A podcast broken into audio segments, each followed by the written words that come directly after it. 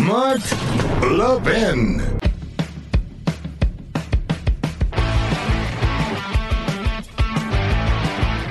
You know, I don't know Paul Manafort. I think I may have met him once or twice. Uh, but I sat here behind the microphone talking to you about how repulsed I was about the way the man was treated. Paul Manafort, how are you, sir? I'm doing well, Mark, and you're you're right. We've only met a couple of times, but I think I know you real well because for a year in solitary confinement, I listened to you every night, and you gave me hope. Oh, thank you. That really uh, makes me feel great. You know what they did to you was so disgusting. Um, and this book is so so important for the American people, particularly now. It couldn't be more prescient and more relevant. The book is Political Prisoner, Persecuted, Prosecuted, but Not Silenced. Let me let's break this down a little bit. You were put in solitary confinement. That was intended to break you, wasn't it? Absolutely. I mean, absolutely. They, I mean, they, when they arrested me, they put me on home confinement with a ten million dollar bond, ten million dollars for a FARA violation, and uh, and they put a gag order on me, so I couldn't talk. And they they put that bond because they didn't think I could I could make it, and it took me four tries. Three packages were rejected, but the fourth try, I was able to cobble together a package that Berman Jackson couldn't reject because she had proved all of the pieces of the previous pre, and I put them together to make what I needed. So when they did that, when I did that, they saw that they would have to let me get out of home confinement. Uh, they came up with this phony witness charge, witness tampering charge, and had me thrown into jail directly from court. And uh, and they were going to throw me to the D.C. prison. Um, but uh, my lawyers objected, and thanks to the, I guess, I guess people at the Justice Department, uh, they sent me not to a great place. I mean, there's a prison out in the, on the eastern shore of, uh, of Virginia, three hours away from my lawyers, where I couldn't talk with them uh, very much, in a cell that was eight by twelve, no windows, you know, a, a, a slot for their food, and uh, and I wasn't able to exercise or go outside at all, so it wasn't fun. They really wanted you to confess the things that you hadn't done, and they really wanted you to get Trump, didn't they? That, Mark, that's exactly right. In the book, I actually detail because after the first trial, when you know I, I get a second trial coming up three weeks later in D.C.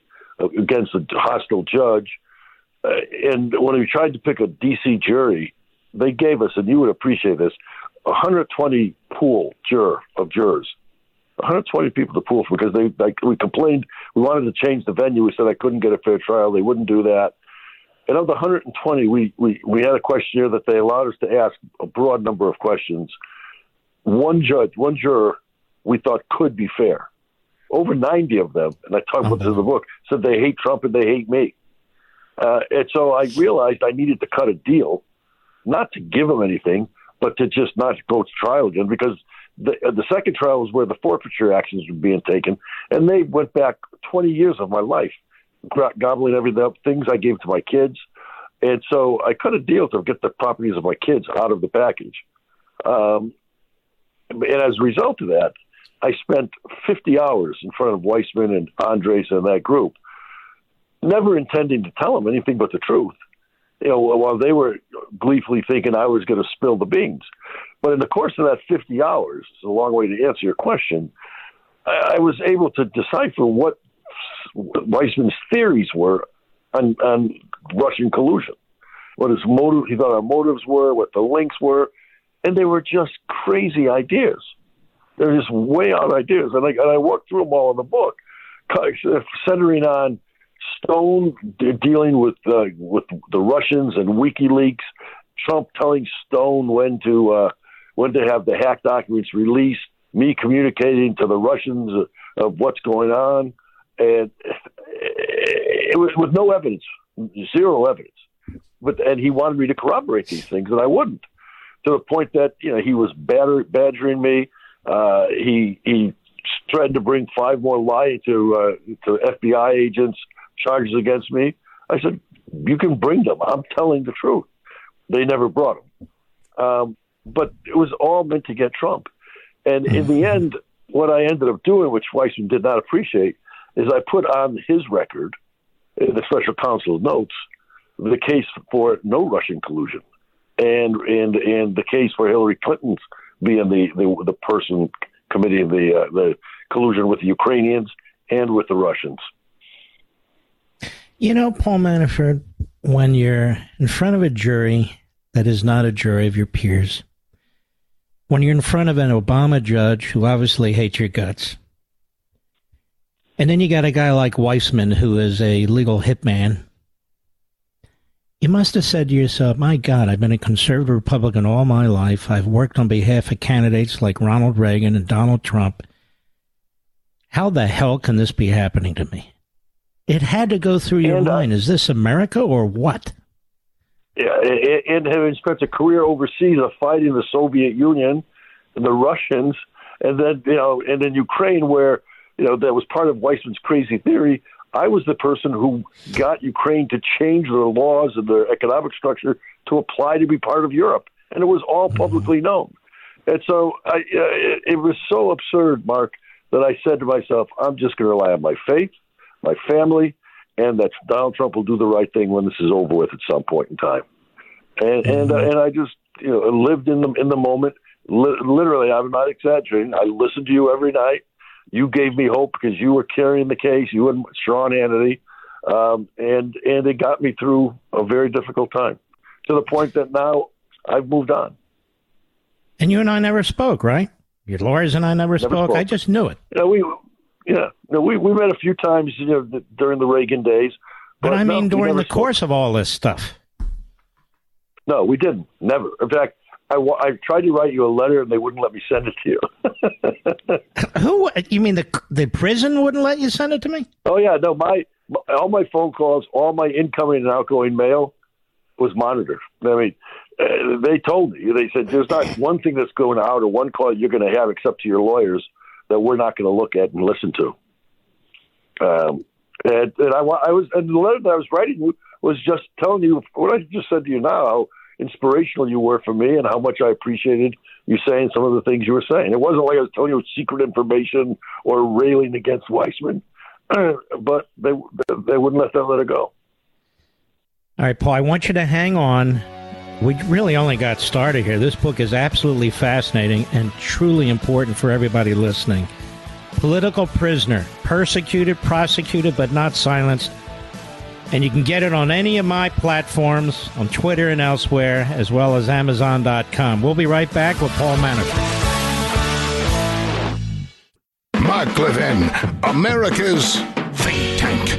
And you can call him at 877 381 3811. Our special guest, ladies and gentlemen, Paul Manafort. The book is Political Prisoner. I mean, think about that, because he was persecuted, prosecuted, but not silenced. Paul Manafort, tell us a little bit, as you do in the book, about this guy, Weissmann, I call him, and uh, how he treated you and what he was trying to pursue and all that sort of stuff. Well, I mean, he was a bully. I mean, that's correct. I mean, you call him a pit bull. He was a bully. Uh, he was very arrogant. He had theories that were not based in fact, but that he had just created out of whole cloth. Um, and if you disagreed with him, he would beat you back and forth. And in the 50 hours that I spent with him, you know, he wasn't showing me documents. Like there's a, I talk about in the book. He was trying to make somebody who had worked with me for 10 years, Konstantin Kilimnik, into a, a Russian spy. In fact, he sealed all the documents, and they're still sealed, that show that Kilimnik was a U.S. government asset. Uh, and and I even had a code name from the U.S. Embassy in Kiev to protect him on the cable traffic. Uh, but he was he, he was trying to make Constantine the link, and me he had this theory that Trump was going to free or, or give Eastern Europe to Russia, and I talk about the details of that in the book. There was no basis for that. He just came up with that because Russia wanted Eastern Europe, actually, Eastern Ukraine. Actually, they wanted all of Ukraine, as we've, we've seen in the last several months. Mm-hmm.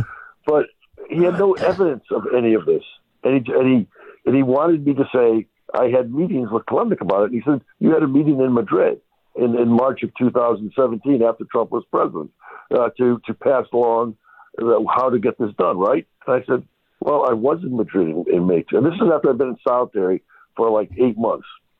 I said uh, I was in fact uh, in Madrid, but it had nothing to do with Constantine, nothing to do with Trump. It had to do with a personal thing. A friend of mine and was getting married. He said, "Well, what if I showed you a ticket, is the ticket of Kilimnik being in in Madrid at the same time?" I said, "Well, that would surprise me, but I didn't meet with him if he was there." And they said, "Well, if he was there, and this is where he started to play mind games with me, and, he, and it was late in the afternoon, and he started playing mind games with me, trying to get me to say play the what if game."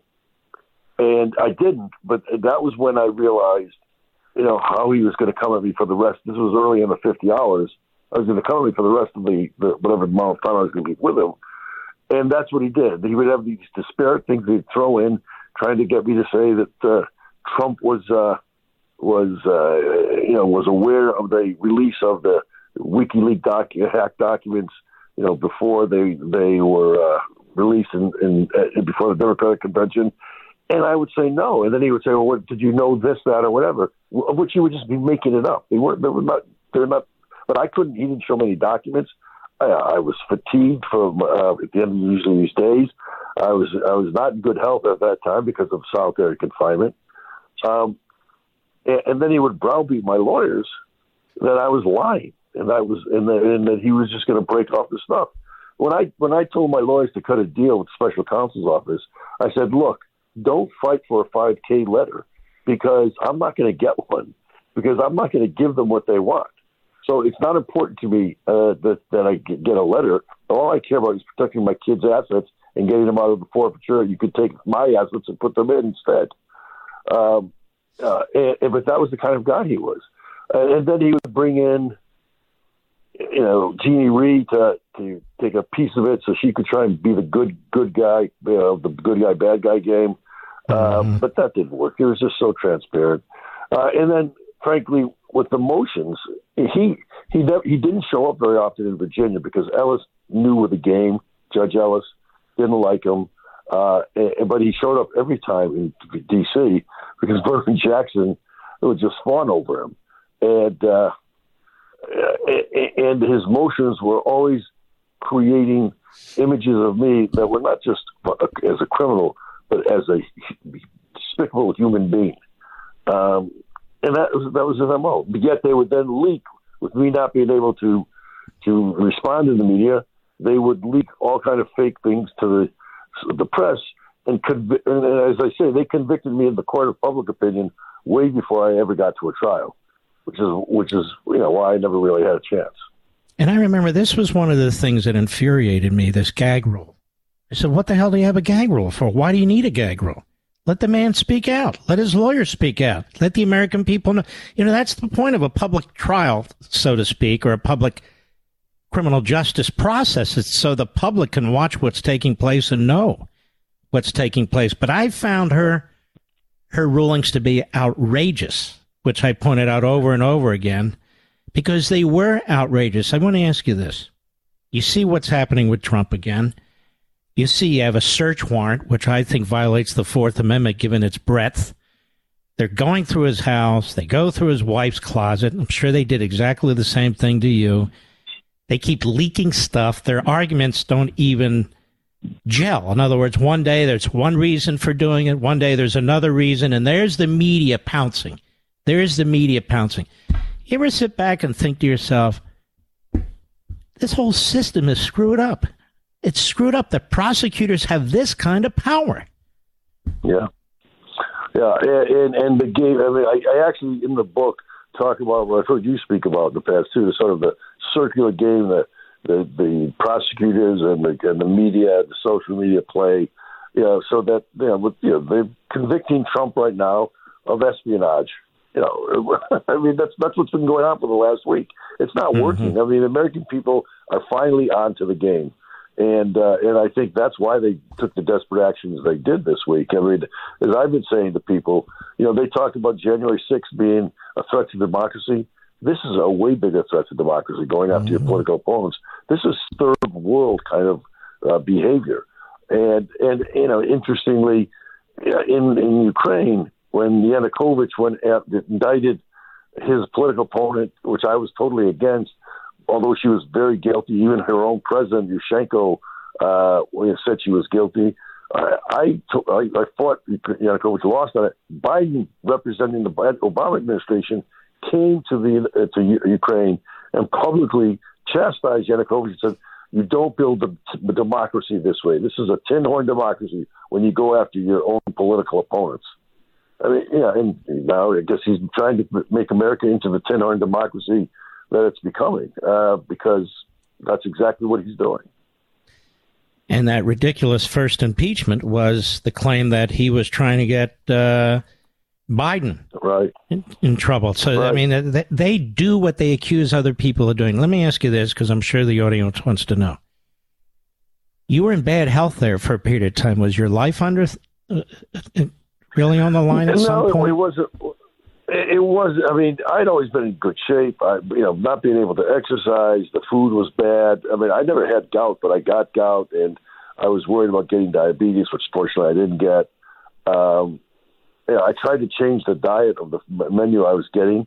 And I was asked for the the, the di- diabetes uh, menu, figuring that would be, you know, have less problems. But they said, well, you don't really, that's not going to help you because it's just the same food but less portions. oh, so that's what was going. It caused me pain. I couldn't walk. I mean, it was so severe. I mean, I've recovered now, um, but uh, yeah, but that that didn't bother. But, but Biden, I mean, uh, Weissmann brought me into the grand jury. You know, in the wheelchair, the whole bit. How's your family? The family's strong. I mean, uh, my wife has been fantastic. She she and my kids hung in there. They they you know they believed in me, and uh, and the, you find out who your friends are when you go through something like this. And my mm-hmm. family and my friends have never been stronger. And my the faith, book, by the yeah. way. I mean, what's that?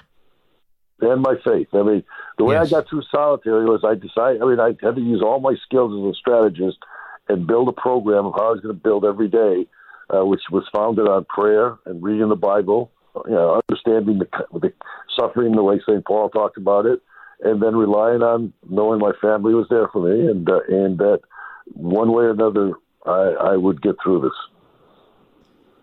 This is Paul Manafort. I'm speaking to author of Political Prisoner, persecuted, prosecuted, but not silenced. Last question. Are many people willing to talk to you and talk to you about this book and give you an opportunity to speak? Um, it's growing. I mean, I think what they did to President Trump last week has created an aura of interest on this that might not have existed otherwise. Because I deal with these very issues in my book, and I, I predict some of these same behaviors. I finished the book at the end of the first year of Biden's administration, so I, I get into a lot of the excesses of his his his White House and talk about them and predict some of these same things happening. Um, and so, as people are now reading the book, I'm finding growing interest. Very, very good. Well, I hope our folks in the audience will order a copy immediately. It's Pol- Political Prisoner, Persecuted, Prosecuted, but Not Silenced. It is a truly compelling book. It's a very, very important book. And Paul Manafort, I want to thank you very, very much, and I hope to meet you one day. So do I, Mark, and I want to thank you very much for getting me through it. Well, God bless you, my friend, and your family. You take care of yourself. Thank you. We'll be right back. Mark Levin.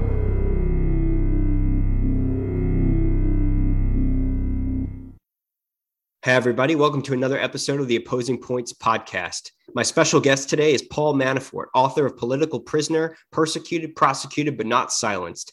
As campaign chairman for Donald Trump's 2016 presidential campaign, Paul put into place the structure that delivered the nomination and general election victory to Donald Trump.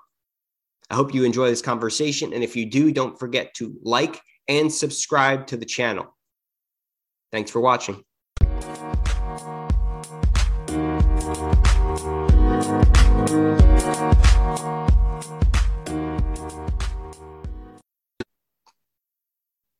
Hey, Paul, how are you doing?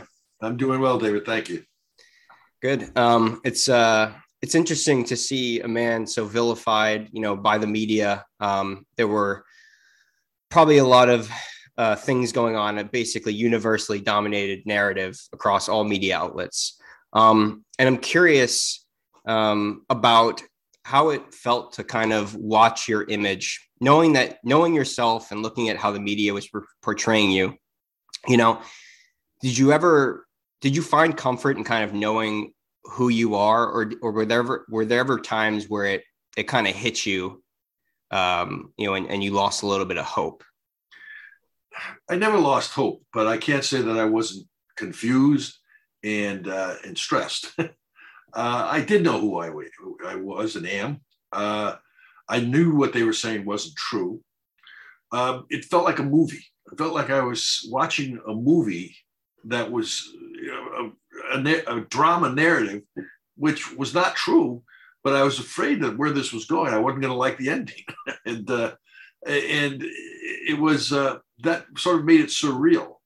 Um, what I couldn't understand at the time, uh, especially in 2016 during the campaign and uh, leading up to Trump taking office, was how there would have, be this universal networking going on that uh, would be keying off of facts that were false.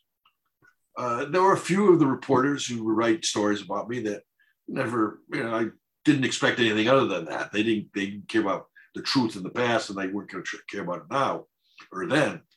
But there were reporters who I knew, who were friends of mine, or at least I thought were, or at least were, were honest reporters who knew the kinds of things I had been doing in my political career around the country and around the world who were writing about the narr- Russian narrative as if my role in it was real. And they knew better than that. Um, and so that's what was disappointing. Uh, and then as we got into uh, into the Trump administration, you know, I always thought, okay, this is politics. The campaign will be over. Trump's elected. Now we'll move on, and you know, that politics is over. We deal with governing, but it, we never switched off uh, the uh, the woke left, which controlled the Democratic network at that point in time, and the Obama Hillary cabal were intent on destroying Donald Trump and everybody around him, um, which was a new new thing. I mean, it was a new experience. So when I hear about these hypocrites talking about January 6th being the biggest threat to democracy, they're the same people who did everything they could to destroy Donald Trump's presidency based on a hoax that they knew was a lie and uh, and so, but as we got into that, when they when Michael Flynn was was attacked for meeting with ambassadors in his role as the designee national security advisor, I knew the game wasn't going to stop. And then when when Sessions uh, recused himself, I was concerned. That was the first point when I thought this thing could go on for a while. Um, and then, of course, when the special counsel was appointed, uh, yeah, I, I mean, I, I, knew we were in a new place and I knew it was not a good place because special counsels are toxic and they what they're appointed for and what they end up doing usually are two different things, which was exactly true in this case as well. Uh, yeah, the whole concept of an independent counsel law mm. was not renewed by the Congress because of the abuses of the independent counsels. And so when Mueller was appointed as a special counsel, which meant he had the authority of a U.S. attorney, not of an independent counsel, uh, and treated and acted as if he was an independent counsel and got away with it is when I realized that the, the system was totally cooked. Yeah. I mean, we see this in journalism now. Basically, if if you take a side that's not the you know narrative, you get kind of tossed aside. And some people have managed to continue their integrity, like Glenn, Glenn Greenwald, for example, Matt Taibbi. Um, they've been on the right side of this thing, although they're viewed as classically um, liberal people and there are certain things that are just you cannot write about um, until it's accepted. For example, um, like you know, masking children, we didn't say there would be any side effects or learning loss or anything, and now we're dealing with that now, and it's it's suddenly allowed to be written about that this is yeah. uh, happening. Yeah, it's it's it's a dangerous time in, in journalism. Um, you know, I saw this. I, I, read. I write about that in the book and the concerns I have on that specific point you just made mentioned. But I saw it early on, and I couldn't believe it in the campaign in 2016 when uh, J- Jim Rutenberg wrote an article for the front page of the New York Times, And in that article, he talks about how he no longer can be objective as a journalist. And he's as an editor now, it's his as a reporter now, it's his job to expose the danger that Donald Trump uh, poses to the American uh, people. Mm-hmm. I couldn't believe that story. I mean, it was a front page story. So it's not on the editorial page, but it, be, it was a harbinger of what was to come. Mm-hmm. And it's where media is today, where they think they're the, ju- ju- the uh, prosecutor, judge, and jury of what is the truth and what is uh, acceptable to talk about. And Twitter is the means by which they gain their fame. Uh, and that's a very dangerous thing. Now, I think it's starting to get exposed. I mean, media is not looked at around the, you know, in the United States anymore as a credible source of news, as crazy as that sounds. Um, and people are basically going to the networks that the, that have their position reflect their positions. But that's a that's a bad thing. That's a dangerous thing, and I talk about that in the book. And uh, we have to find a way to get around that. And, uh, and what has surprised me when I was growing up in politics in the United States, I mean, there were a lot of moderate to liberal jur- uh, journalists who would talk about their, their, their positions, but they'd reflect the other side as well. The Al Hunts, the the the the, the Shields, the Mark Shields of this world. Uh, they, I would have expected, mm-hmm should have called the journalism out for what it is, what it was becoming in, in 2016, 17, but they sat back and let it happen. And, and that surprised me.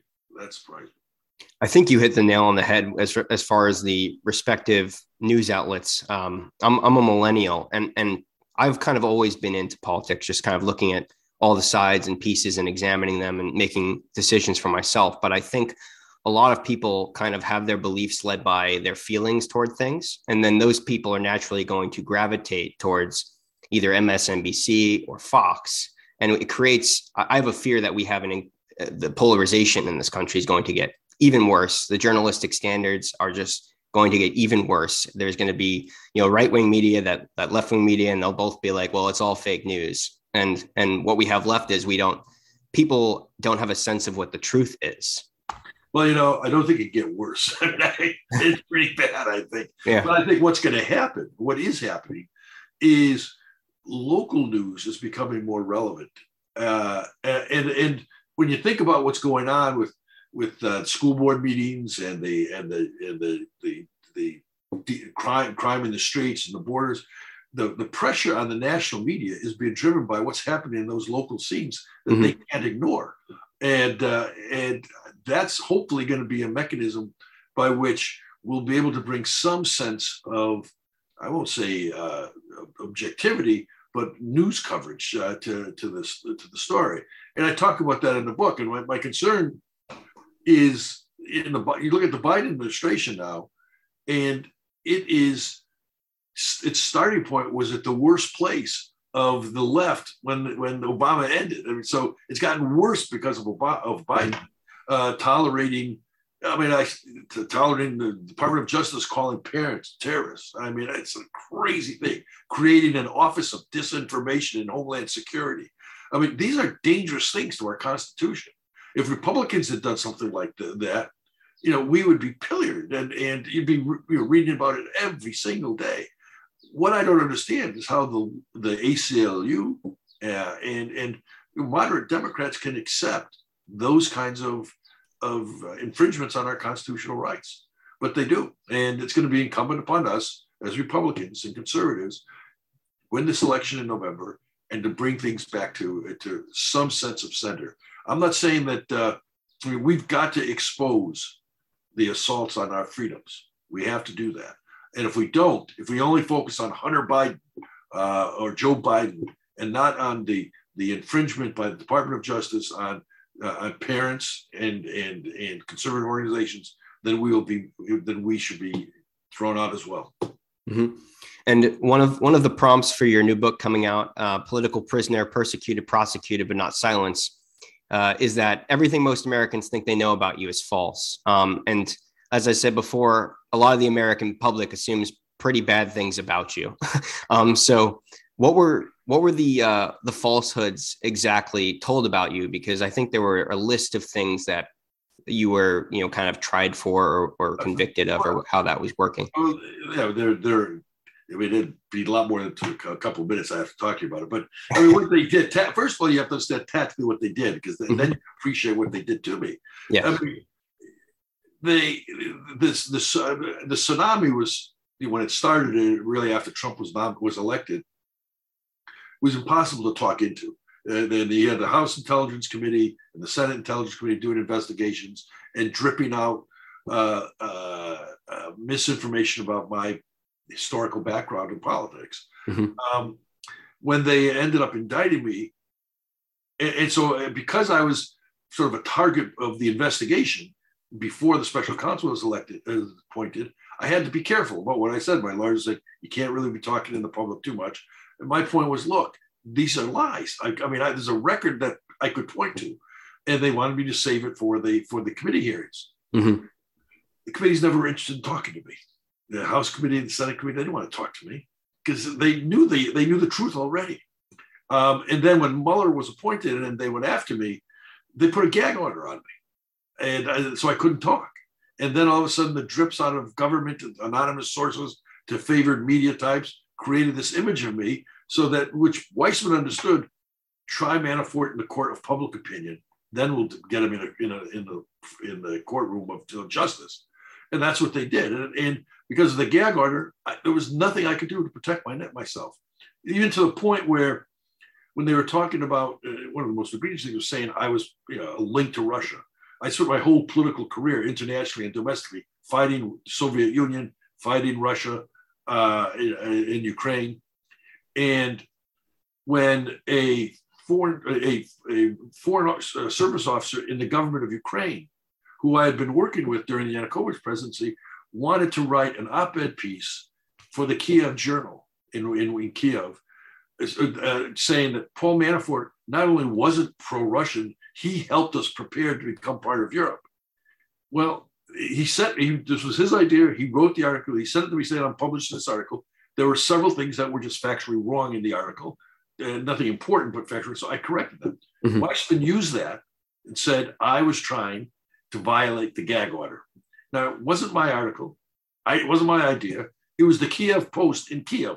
I mean, there was not going to be any jury selected in Kiev for Paul Manafort. Uh, but it was meant to intimidate me so that I couldn't, uh, uh, wouldn't do anything here in the United States, even though the, the gag order was constitutionally questionable. Uh, they was would have been a lot of money and everything else, and I was my money was being drained on my legal case. But tactically, they understood that, and then they had the judge who basically could have been sitting at the prosecutor's desk, uh, saying to me that if there's one more slip like this, I'm going right to jail. Mm-hmm. That was the way they intimidated me. So, so the process, and I talk about all of that in the book, but the process, the issues that they exposed. I mean, the, I was pro-Russia. I mean, and that Ukraine was pro was during the my the term of the candidate I like the president was pro-Russia. Historically, 100% false. In fact, we worked with the U.S. government, we worked with the Obama administration, and we worked with the EC to do all the changes that were necessary in Ukraine, legally, economically, regulatory-wise, to comport with Ukraine's uh, uh, structures with European requirements. This was mm-hmm. all public news. It was all public news. Uh, and yet to say that I was working with a pro-Russian uh, uh president was 100% incorrect. Um, and they knew it, uh, as an example. Then on the FARA violations, when they indicted me, what they indicted me for was violating the Foreign Corrupt Practices Act. And they indicted me criminally, which hadn't been done, I think it was done once in the whole history of the act going back to the 1930s. Mm-hmm. Um, and they indicted me on something that I already worked out with the Department of Justice, the FARA unit, and, and without no penalties, no civil civil uh, uh, uh, uh, uh, judgments. It was worked out the proper way, the way it always was, and there was, and, and I did what the, what the department wanted me to do. Weissmann nixed that deal, took control of the matter, and then created the, the, the fake violation, and, and then tacked onto that uh, money laundering. So he, he, made it a conspiracy, tacked on money laundering, so he could go back my whole life and try and capture all the money I'd made for 25 years. Mm-hmm. uh, and, and, that it was again that kind of violation of the, of the standards. I go on and on and on, but this gives you a sense of it all. Yeah. The the the, uh, the the foreign bank accounts. I gave all the foreign bank accounts to the Department of Justice and the FBI in 2014, helping them on an investigation they were doing against other people and to show them how the whole process worked. There, there was nothing being hidden. I literally gave them the names, the accounts, and showed them the way things would flow. Mm-hmm. In the book, I go through all of this kind of stuff. Uh, you know, and, and uh, but what what the experience taught me was when you're in the crosshairs and you have a media that's willing to be compliant to whatever the woke agenda is, it's almost impossible to fight back in the current environment. Yeah, I mean, what's what's what's also scary, and maybe you had some thoughts on this as well as you went through that kind of what we call the due process here. You know, you you are a well-known figure. You have probably more resources than the average person or the average American, and it just kind of I don't know if you would agree with this, but I mean, how is the average? They can easily be destroyed. I mean, with that, with most people don't have the resources when they're being uh, gone after. And I talk about that in the book a lot. You're right. Uh, and in fact, there's a section in the book where I deal with my time in prison mm-hmm. and uh, and dealing with a lot of people, a lot of prisoners who were abused by the system. They got got double teamed by federal prosecutors and state prosecutors, and were put in prison for terms that should have been, you know, one tenth of the percent of what it was for nonviolent crimes. Uh, but they were uneducated or they were poor. Uh, uh they were a lot of them were, were minorities, and uh, and they never had a chance. And I talk about that. And, but then I also talk about how they're not even helped by the prison system to prepare for reentry. Uh, you know, the, the, you, you look at the laws and the, and the programs of the BOP, they look great, but they don't exist mm-hmm. on paper. And I talk about that and things that need to be done there. I mean, one of the not appreciated uh, uh, uh things about the Trump administration is Trump was a hero to the Black and Hispanic people in prison uh, because of what he did dealing with the First Step Act and in trying to release all nonviolent criminals from ex- excessive uh, penalties. I mean, he, he, showed way more sensitivity to their their their plight than any of the woke left or the AOCs or anybody in Washington had had or, or have today. Mm-hmm. Uh, and even the Biden administration, the champion of the of the Black Hispanic community, has done nothing for them. Uh, and, and, when compared to Trump, it's like this, and, and mm-hmm. I talk about that in the book as well. Okay, and uh, one of the interesting, uh, I guess, bedfellows I've, I found is that AOC was actually advocating against because you were put in solitary confinement, and she was a, a voice against that. Um, do you ever find that kind of strange? Uh, it was well, it was appreciated actually because it showed the craziness of it all. Uh, because she was right in the concept. She wasn't supporting me, but she was supporting the concept of yes. putting somebody into solitary confinement, which is inhumane. Mm-hmm. I mean, it was I was put in there for my protection, supposedly. Um, and it was protection was a nine by twelve cell, no windows. The door had a slot for the food to be put through uh, no ability to, to exercise and do anything outside of the room. Only ex- time I ever got out was to deal with my lawyers. But I was four and a half, four hours away from my lawyers to where they sent me in uh, in the in the northern neck of uh, of D.C. of Maryland. So I wasn't able to meet with them regularly. Um, there was no way it was for my protection. It was meant to break me. When I ultimately did get sentenced and went to prison, I was put in the general population. I had no problem surviving in the general population. With and I would and I wouldn't have had with if I'd been in the general population during the the pre-sentencing period as well. But it was a tactic by Weissmann and the process and the government to uh, to break me to give them Donald Trump, which is what my whole uh, case was about. And how did you get th- get through that personally? Well, you, have to sort of live in the present. You can't look at the past, you can't look at the inhumanity of it, you can't look in the future. You have to live in the present. And so, between my faith, my family, the fact that I knew who I was, and mm-hmm. this way, regardless of what would happen to me, it was wrong, and I and I and I shouldn't feel bad about myself, badly about myself. So, I, with with that as a framework, I then put a schedule together every day, and whether it was reading or doing exercises in the cell or my prayer time, and uh, and I built a day, a structure of a day, mm-hmm. uh, including practice what I could do in preparing for my case, so that the time went actually fast. And there were days I didn't have enough time to do everything that was on my schedule because I had a schedule. And by doing that, you put you you you get out from the oppression oppressiveness of it, and uh, and are able to be I don't want to say productive, but uh, but in a sense productive with how you handle your time and what you get to achieve with it. Mm-hmm. Yeah, um, and I, th- I, think that's really helpful advice to, to people as well. Um, just if you can you, you can use that same advice to get through any any kind of hard times that people are going through. You have your your order and stuff like that. Right. Um, what we're also seeing now is uh, or, or, what we were seeing and what we're still seeing is, is a lot of people on the left and some on the right are very obsessed with you know Russia and Trump and using Russia as the strategy to take down Trump. That he needed Russia to win.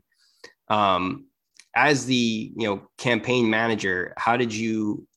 How, how what, what what is with that strategy? Why are they so obsessed with it? Well, you know, the first time I heard that was right after our Republican convention. Trump was the nominee, and the Democratic convention was the following week. So we ended on Thursday. Friday, Trump went out to the campaign trail. I went back to uh, to New York. Uh, the Democrats started their convention that following Sunday. That Sunday. So Reince Priebus, the chairman of the RNC, was going to have what we call a bracketing operation set up for Philadelphia to track what the Democrats were saying and doing, uh, and asked me to do a press conference with him on Sunday before the Democratic convention to announce the bracketing process and to kick it off. And so I said, okay, fine. During my, my, my comments in the Q&A afterwards, one of the reporters asked me, well, today Robbie Mook said uh, that uh, there's Russian collusion going on with the Trump campaign uh, to help him be elected president. And what what do you know about this? And I looked at it. I turned to Reince and said, and I started laughing. I said, well, this is ridiculous. I said, this is, if, if what Mooks is saying he really said, because I don't know, I didn't hear him say it, then this tells me that they're really desperate uh, and that they've lost control of anything that's relevant they think they can win the election on. Now, I said that as an absurdity, but in fact, I was exactly right. Mm-hmm. Uh, and uh, and we now know, thanks to the Durham investigation, that in early July, uh, John Brennan briefed Obama that the Clinton campaign was going to start a fake Russian narrative before the Republican convention uh, because, to deflect from her server problems and her other problems. Uh, we also know now that despite the fact that the White House knew about this, the CIA knew about this, the FBI opened up Crossfire Hurricane at the end of July, right after our convention, uh, to do an investigation using F- law enforcement resources on a narrative that they all knew was false. Mm-hmm. Um, and, and it grew from there. So the whole house of cards, the whole hoax on the American people, the whole system of lies started with everybody in the, in the democratic system being aware it was not true. And, and yet they built and built and built because they one didn't want to elect Donald Trump, and then when he was elected, they couldn't understand it, uh, and they were going to do everything they could to destroy his presidency. The biggest threat to democracy is not what January 6th represented; it's what those people who are now claiming January 6th represented the threat did for five years uh, to destroy the president, elected, duly elected president of the United States. Right, and, and so, make it a process, and this is important, mm-hmm. impeachment into just a tool of a majority in the House of Representatives. That's a very dangerous precedent. But the Democrats have established it now. If you control the House, you control the ability to impeach a president on no information, on no mm-hmm. evidence. Uh, and that's destructive of democracy. That's destructive of a presidency. And you know, the future, that's the precedent. Right. And so now we have, you know, Biden in 2020, and we have this Russia Ukraine thing going on. Um, how do you think uh, do you, how do you think a Trump presidency would have prevented or handled that differently? And what do you think the go forward plan should be as far as that? Well, there wouldn't have been a, an invasion of Ukraine if Trump was reelected. There's no doubt in my mind about that. When you look at the, the events as they happen, you have to go back to 2014. Um, and uh, and when Biden, when when Putin invaded Crimea and took over Crimea, and the the Obama White House basically just slapped him on the wrist and then moved on as if it was nothing, and then they destabilized eastern Ukraine, uh, setting up a uh, a provisional government on duly elected property uh, property of Ukraine. Putin understood, got away with it when Obama wouldn't provide lethal weapons to help Ukraine during that crisis, Putin understood what that meant. When Trump came in, the first thing he did was he gave the lethal weapons that Ukraine wanted that Obama wouldn't give. That sent a signal. Trump also let Biden, uh, Putin know look, I respect what you have to do as your as president in Russia, something the media never understood. Respecting somebody's doing what they're doing versus approving of what they're doing are two different things uh, but don't violate certain lines. And one of the lines is you don't invade democracies. And, uh, and, and Putin didn't. Biden gets elected, brings the same foreign policy team of Obama into, the, into his government, different positions, but the same team. Putin sees that. He then sees the, the fiasco in Afghanistan. He, say, he sees Biden saying, I'm not giving you any more lethal weapons. So the lethal weapons stop flowing. And Putin said, okay, I'm back to where I was in 2015. I, can, I know what I can do. And he did it. And he, and he warned everybody. He warned for six months before he invaded. He was letting them know he was going to do it. He was moving the troops in the right position, everything else. Nothing. No pressure back, no pushback, anything. Uh, and then when the moment happened that fit whatever his agenda time was, he invaded. And the only the, the only surprise to Putin was nothing that Biden did. It's how the Ukrainian people defended themselves because Putin didn't understand something which I did, frankly, because of all the polls I did in Ukraine. Putin thought that because half of the country is Russian ethnic, that if he invaded, they would all just fall into line. Mm-hmm. But he didn't understand that yes, that part of East Ukraine, the eastern part, you know, was Russian ethnic. They wanted to protect their language, they wanted to protect their culture, they wanted to protect the Russian Orthodox religion, but they also wanted to protect their freedom. And they knew the difference between freedom under Russia and freedom in, in Ukraine, uh, where they, they were truly free. Uh, and so they resisted with a fierceness that didn't surprise me. Uh, it surprised Biden because he didn't understand Ukraine. Um, it's, it surprised a lot of Europe, not the Poles. The Poles understood it actually, and they were in the front line of defense for uh, for the Ukrainians in that in those early days, which was very important, and put the pressure on Germany to do what I think uh, Putin was surprised about when Germany came out way stronger than the United States in defense of the Ukrainian people. So when you look at it in that context, mm-hmm. if Trump was president, there wouldn't have been any Ukraine invasion, um, and Ukraine would become a part be, be, becoming part of, of Europe. My concern right now is I think the Ukrainian people can win the war, but I worry that they're going to lose the peace uh, because the fatigue level is very high now in the West. Uh, the media is, you know, not even covering it very much right now. It's been relegated to the bottom front page or the second and third pages, and uh, you know, late in the news. But Putin understands all of that, mm-hmm. so he's changed his tactics. He's been incrementally taking over, you know, the eastern part of the borders of Ukraine. We the weapons still haven't gotten to Ukraine. I mean, they're, they're you know, know, and, uh, and and he will then sue for peace and the West will jump jump into that. And uh, and when they do, Putin is going to try and gain some of the concessions that he couldn't get on the battlefield, including have the borders of Ukraine change uh, and giving Putin the access to the Black Sea that he, that he doesn't mm-hmm. have. Um, and then so that's my concern. And uh, Biden can bark as much as he wants, but he has no bite, and Putin knows it. Mm-hmm. So my last question before we let folks know where they can, uh, when and wh- where they can buy the book is, you know, you've served under quite a few administrations um, and, and, you've been in politics a, a, long time. What do you think are the main changes in the style of governance under Democrats and Republicans since that time? Well, the biggest change is we, you know, Democrats and Republicans used to be able to disagree and still, you know, work together we're not able, they're not able to work together right now. Um, and and that's a very dangerous thing for the future. I mean, gerrymandering has allowed both sides to elect their most uh, fervent uh, uh, members. Uh, but it's, I mean, and I, I, say this from a partisan standpoint, but Republicans still always show the willingness to cooperate.